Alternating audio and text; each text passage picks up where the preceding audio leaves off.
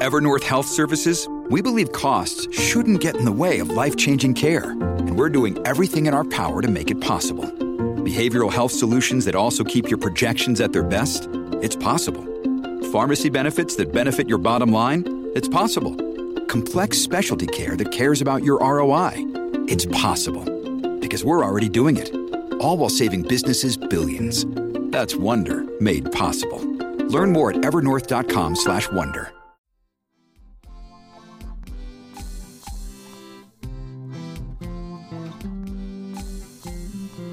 Welcome to Baldhead Bible Podcast, making the Bible come to life, featuring the expository preaching of Dr. John Katzian. And so they were, Paul and Silas, sitting there in these stocks in the darkest, dankest part of the prison, basically thrown to the inner prison where they were going to be forgotten, remembered no more, just left for dead. But instead of moping and getting angry and wondering what in the world is God doing and accusing God of all these things, instead, Paul and Silas, it says in Acts chapter 16, were singing and singing hymns and praying. And I think they were singing hymns loud enough that the other prisoners heard them. You know, the other prisoners around them, the other prisoners above them. I think maybe even the guard, the main jailer, when he came in to check things out, he heard these two crazy followers of the way singing, even in the middle of all their broken ribs and pain, and in the middle of those painful stocks, they were singing praise to their God. And I wonder if that stuck in his head. Well, here are Paul and Silas wondering what the future has for them. But they're trusting in the promises of God and they're singing praises to their God when all of a sudden they hear it. It's like a big rumble. And I think Paul looks at Silas and Silas looks at Paul and goes, Is that what we're thinking? And all of a sudden, the whole room begins to shake like they've never felt. And it's an earthquake. What's interesting, it's a very specific earthquake. This earthquake didn't hit the whole city. No, it hit the jail. Well, in comes that earthquake and rumbling, and it causes the doors of the prison to swing open, and it causes their stocks uh, to fall off their feet and then it stops. And they are free. At this point, they could run. They could make a race right out that door. And the jailer says in Acts 16 that he woke up he was probably at home. Now, back in that era, the jailer was probably some old Roman centurion, some basically old Roman general who moved to Philippi to retire, to take it easy, to just sort of live out his later years in a nice, pleasant retirement, and ever so often check on the jail and, you know, do some marching around. But this was it. This was the end. You know, he was taking it easy. Well, the problem is, if a prisoner escaped back then, you as the jailer were responsible for the prisoner. You as the jailer had to pay the ultimate price. And if a prisoner escaped, your life was on the line. So when he woke up and he saw and heard this earthquake, and then he saw that the earthquake specifically hit the jail, I can imagine he starts running towards the jail because remember, this about midnight. So it is dark for this earthquake to hit this jail. And here comes the jailer, and he wakes up and he maybe leaves the guardhouse where he'd been taking a nap and starts running towards the jail. And then he sees the doors of the jail swung open. I can imagine he grabs a torch and he begins to run in and he sees that all the prisoners' shackles are off. They're just laying around. He's probably standing there right in the middle of the opening to the jail and he's thinking, they've all escaped. They've all escaped. And it says that he took a sword. He drew his sword because he was going to kill himself because his life is on the line for all these prisoners having escaped. And I can imagine he takes out the sword, puts it in front of it, and is in front of himself and is about to thrust it into his belly when he hears, Hey, jailer, jailer, come here it's from down below, that inner prison. And he runs over, and back then they had this big hole where you could look down on the prisoners down far below. And I wonder if he came up to the hole on that second level and peered down. And there was Paul and Silas. You know, and, and there's Paul yelling out, Hey, don't worry, jailer. Don't harm yourself. We are all here. And what he meant by all is he meant all. All the prisoners were there. And so he carries his torch and he runs down into the inner inner prison there and he holds it up and so the light fills that inner prison and he looks over there. There's 20 prisoners and there's 10 more and there's Paul and Silas. I think these prisoners, they could have gone, they could have run. But I think they came down because they wanted to find out who these men were who, instead of swearing and cursing at their God and at their circumstances, they were singing. I think Paul and Silas had an opportunity that whole day to share God, to share Jesus with these prisoners. And I think they were gathered around him to hear more. Paul and Silas are telling the men there about Jesus, and it says that the jailer he asks them to come outside, and then he asks them. The jailer asks Paul and Silas this question and I just want to say that this question is the most important question you can answer in your whole life. This question is one that you need the answer to. The jailer looks at Paul and Silas and he asks them this Sirs, what must I do to be saved? Sirs, what must I do to be saved? I can imagine the jailer falls to his knees and he is just in awe of the fact that all these prisoners stayed. These men with a supernatural ability to sing in the middle of their suffering and to praise their God. He'd maybe heard of the demon possessed girl being saved and the demon, the python spirit departing her. He'd probably heard of Lydia, the rich woman, being saved. And he realized, I want this. I want what these men are offering because their God changes their lives, transforms their lives for something good. And so he just blurts out, What must I do to be saved? And then Paul gives the very simple answer. And that simple answer is true today. It is not hard to get saved. He says simply this believe on the Lord Jesus Christ, and you will be saved. It just takes belief. Romans 10 9 and 10 says, If you confess with your mouth the Lord Jesus and believe in your heart that God has raised him from the dead, you will be saved. Peter earlier in Acts chapter 2 talks about all who call upon the name of the Lord shall be saved. Just ask him to save you, and he promises he will. And that's what Paul says. Believe on the Lord Jesus Christ, then you'll be saved. Jailer, listen, you have lots of gods to choose from. You could worship the emperor. In fact, you're commanded to, but don't. You could worship the whole pantheon of gods that are celebrated in Athens and Greece with all these memorials and with all these statues. You, you could celebrate them, and Rome has all their gods too. You could follow them but don't instead believe in the Lord Jesus. Will you do it, jailer? Will you do it?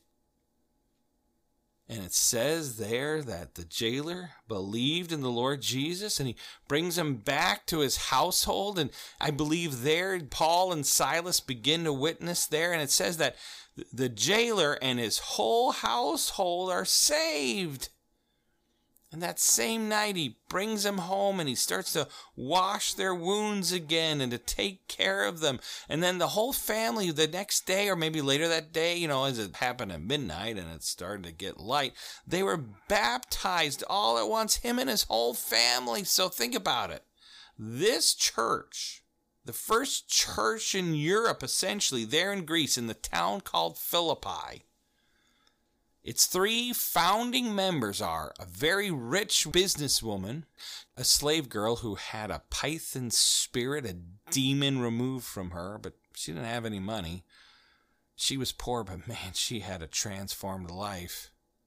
And then an old centurion, an old general who stopped following Caesar, who stopped treating some of these Roman gods as his God, and was now following Jesus was now saying, You're my God, Jesus, and I'm going to follow you the rest of my days. And that's the church that got started there in Philippi.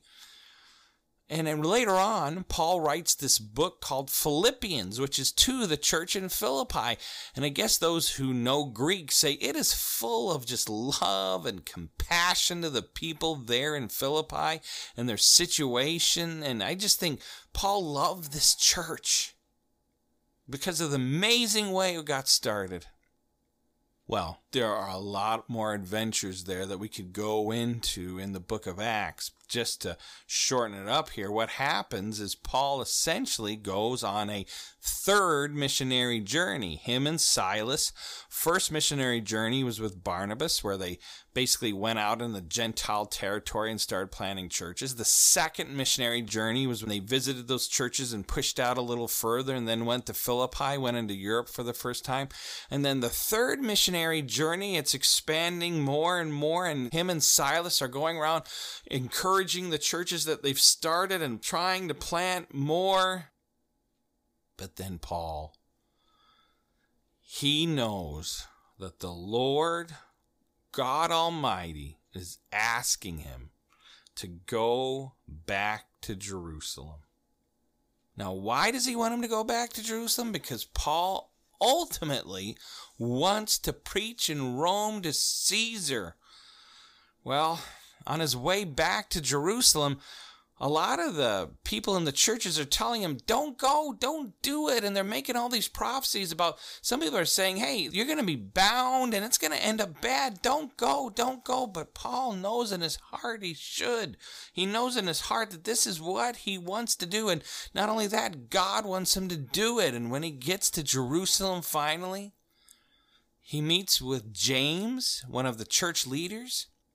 And James says, Hey, a lot of the people here, the Jewish Christians, have been hearing that you've been telling people to forego Jewish law and the Gentiles can do anything. Well, if we're going to make good with these Jewish Christians here, or I should say, some of the Jews who were saved out of the Jewish religion to now serve Jesus as, and see him as their Messiah, why don't you go into the temple and, and, and, and just begin to show that I'm for keeping the law. I'm for keeping these moral laws that are important to you Jewish people. I'm just saying that Jesus is the Messiah. And I think there's some confusion there. And Paul later on writing in Romans set some of this stuff straight. But Paul gets up there and he's like, I want to be to the Jewish people what they need me to be so I can bring them to Christ. And he, he goes up with some young men who are finishing this Nazarite vow and he was going with them. Well, people got the wrong idea and they began to attack Paul. And they were going to kill him just like they had done to Stephen when these Romans showed up and they said, Stop. And Paul said, I am a Roman citizen. You've got to protect me here. And they're hauling him off. And Paul says, Stop. And he wants to tell the people about Jesus. And he begins to tell them his story of conversion, of how he was saved. And before he gets finished, they're trying to attack him again. And so they take him out and at that point, Paul could go free and he could go do other things, but he says, you know what? My ultimate goal is to get to Rome. I want to preach to Caesar himself. And so the Jews accuse him of some things that are not true. And so essentially, he uses the legal system back there to say, hey, I'm going to argue my case from this court to this court to this court to eventually plead my case and preach to Caesar. So he's passed from court to court until finally he's on his way to Rome. Finally, Paul is going to Rome, to the highest court in the land to plead his case. But ultimately, his goal is to preach Jesus to Caesar. Well, he leaves for Rome under the guard because essentially he's a prisoner. Like I said, for wrong reasons. The Jewish people accused him of some bad things that aren't true and then he's passed from court to court within the Roman legal system, trying to defend things that aren't true, but ultimately he wants to go to Rome. And so finally he gets to go to the highest court in the land, but he's in Jerusalem at this point, And he wants to get to Rome all the way in Italy to preach to Caesar. Well, to do that, the Roman legal authorities put him under the custody of a centurion named Julius. Now, a centurion was a pretty high official within the army. He had men under him who looked up to him. He was essentially captain of many men. He was a man that people looked to for leadership. And he gets on this boat with Julius the centurion and Julius the centurion is in charge of Paul. Paul is Julius's prisoner. And they get on this boat and they start heading out to Rome. Well, they leave Jerusalem and they start to work their way up the coast. Because back then they didn't have big ships, and ships were made out of wood, and, and also they didn't have gasoline and motors. And so the way they drove ships was with the wind and sails up. And so the best way was to sort of stay near the coast as best you could, depending on the wind. And well, they start in Jerusalem, and Paul starts to head off with Julius while they're working their way up the coast and they stop in a town called Sidon. Now, it's interesting here that they stop in a ta- town called Sidon, but the reason they stop there is because they want to maybe get some supplies and refresh themselves and that sort of thing. Well, they, they, they stop there, but it's interesting. Not only do they stop there, but Paul stops and gets out. So it says there in Acts 27, verse 3, that Julius treated Paul kindly and let Paul get out, get off the boat in this town called Sidon to go visit his friends. And notice it says there in verse 3 and to be cared for. Man, this is amazing. Julius is a centurion who's in control of hundreds of men but he sees something different in Paul. I mean, if you are guarding a prisoner, you don't just let him go out into the city, right? You would follow him and make sure that, you know, he gets back. Because what if he lets him out of the city and Paul just runs off? And I think in the short time he's with Paul, Julius sees something different. He knows Paul can be trusted. And man, Paul needs the encouragement. And it says there that he gets off at Sidon and his friends care for him. You know, I just want to encourage you. We all, time after time, right? we need the encouragement of other believers. You know, when you're out there in the world and you're trying to live for the Lord and man, things at work don't always go the way that you think they should, or or maybe physically you get sick and I just want to encourage you. You can get down and depressed, and you just maybe want to stay in your house and never go out again. But that's not the biblical model. The biblical model is we need the body of believers. We need the gifts that God has given other Christians. We need the encouragement. And think about it. Paul is beaten with rods. He was beaten with an inch of his life. He'd suffered a lot for the sake of the Lord, and maybe he's still recovering from some wounds here. He's basically a prisoner this whole time, which probably means he doesn't get to eat the greatest, and maybe he got some better food. He, or maybe he just needed spiritual encouragement. Yes, don't give up. You're heading to Rome. Yes, don't give up. You're headed in the right direction. Well, he gets to spend a day with his friends, and eventually he gets back on that boat. He doesn't run away. Julius trusts him. Julius now is looking at Paul. It's interesting. Julius, the centurion, should be in charge, but in the rest of the story, and what happens on that boat, it's clear Paul is in charge. Paul is this natural leadership ability that sort of comes to the head and other people look at him. When you spend time with Paul, you see an energetic person full of ideas and leadership. And I think Julius saw that. And then I think he also saw Jesus. And he said, I can trust this guy. This guy is different. So eventually they head up the coast to a town called Myra. And from there in Myra, they get on another boat. Now, this other boat, it's a different ship and it's from the city Alexandria in Egypt and it's carrying a lot of grain.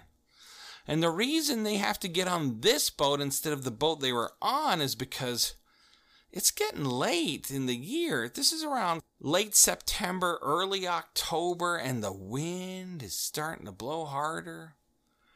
And Julius the centurion, Paul probably knows as well, they got to get on a heftier ship that if we're going to make it across the Mediterranean to Rome. So they get on this other ship that's heading to Rome. It started out from Alexandria, but they got on it because this ship could make it. It's heftier, it's a better ship. Let's do this. So in Acts 27, verse 7, it says, They sailed slowly for a number of days. Why? Because, like I said, it's late September, early October, and that wind is blowing it is blowing hard against them, and it takes a lot of using the sail correctly to move forward, trying to go against that wind. And eventually, they get under this island called Crete. They sail. They call it's called sailing under it because the wind hits that island and breaks up a little. And now it's sort of going under that island. Oh, whew, the wind's not blowing as hard. It's a little easier to get going but it was still difficult because that wind kept blowing. But eventually they come to a place on the island of Crete called Fair Havens. Now, this sounds like a wonderful place, you know, Fair Havens on an island called Crete. Why would you not want to stay at Fair Havens? Well, the captain of the ship he did not want to stay at Fair Havens.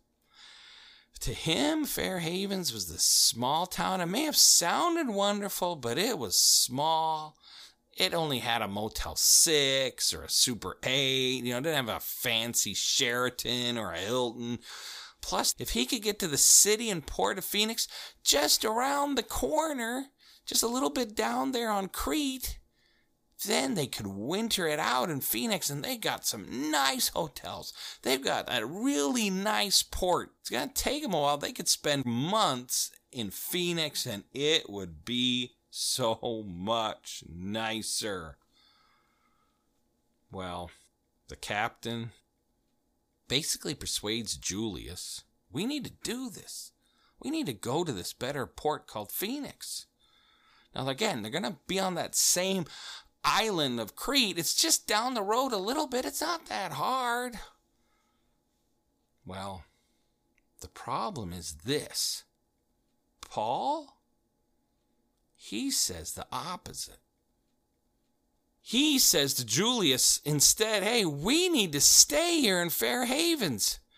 The weather out there is bad. The wind is blowing strong. Now, the thing is, Paul knows what he's talking about.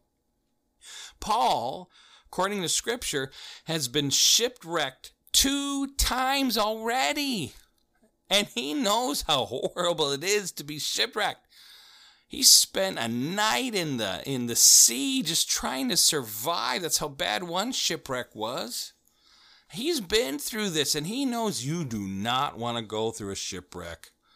You do not want to go through this. And he just felt that if they stayed at Fair Havens, it may not be the best part in the world, but at least they're alive and at least they're safe and at least they're not bobbing up and down in water. You don't want to go through a shipwreck. And he was trying to persuade Julius to stay where they are. But Julius, probably influenced by the sailors, sides with the captain. And he's like, Nope, we had better go on the way to Phoenix. It says there in Acts 27, verse 11, that Julius paid more attention to the captain. You know, the person who knew the area, he should know better than anybody, he's thinking. He said he paid more attention to the pilot and the owner of the ship than to what Paul says. Fairhaven sounds nice, but it's much better to stay in Phoenix.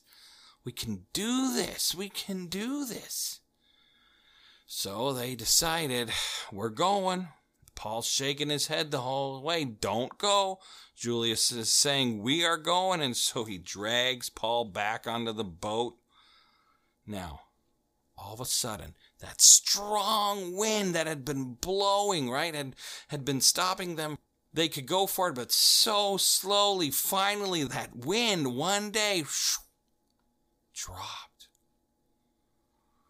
And instead, the south wind came up and began to blow gently. They're thinking, now's our time to go the captain and the, the sailors, they're like, yes, see, we were right. That nasty north wind has stopped. Now we got a gentle south wind.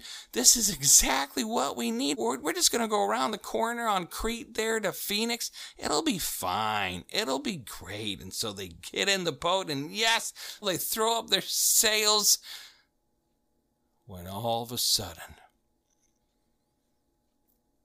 they look over Paul sees it. Julius sees it. The captain sees it, and they're already out to sea when all of a sudden the worst thing they can imagine is about to descend upon them, and that is. Well, if you come back next week, we're going to find out what this horrible thing that's about to descend upon them is. But for now, I just want to encourage you just do right. Keep doing right. You know, Paul says, I need to get to Rome. I need to get to Jerusalem. And man, it cost him. But he still did what was right. He did what God had laid on his heart. And by faith, he knew he had to step out and follow God no matter what. But along the way, he sought the encouragement and the comfort of believers. But isn't it great to hear how the church in Philippi was started? Isn't it great to hear what God did to transform people's lives? And I just want to end with that final thought. Have you answered that big question? What must I do to be saved? Do you answer that? Maybe some of you are answering it. What must I do to be saved? I don't care. I'm walking away from it. I don't care. I like the stories of the Bible, but they don't change me. I hope that you're not that way. I hope when you hear that question, what must I do to be saved, that you will say, along with Paul, along with Silas, believe on the Lord Jesus Christ and you will be saved. thank you for listening to Baldhead Bible Podcast. If you have any questions or comments, we would love to hear from you. You can comment on our Facebook page or email us at baldheadbible at gmail.com. If you would like to support this podcast, please check out our Patreon page at www.patreon.com slash baldheadbible. Baldhead Bible Podcast, making the Bible come to life. New episodes added every week.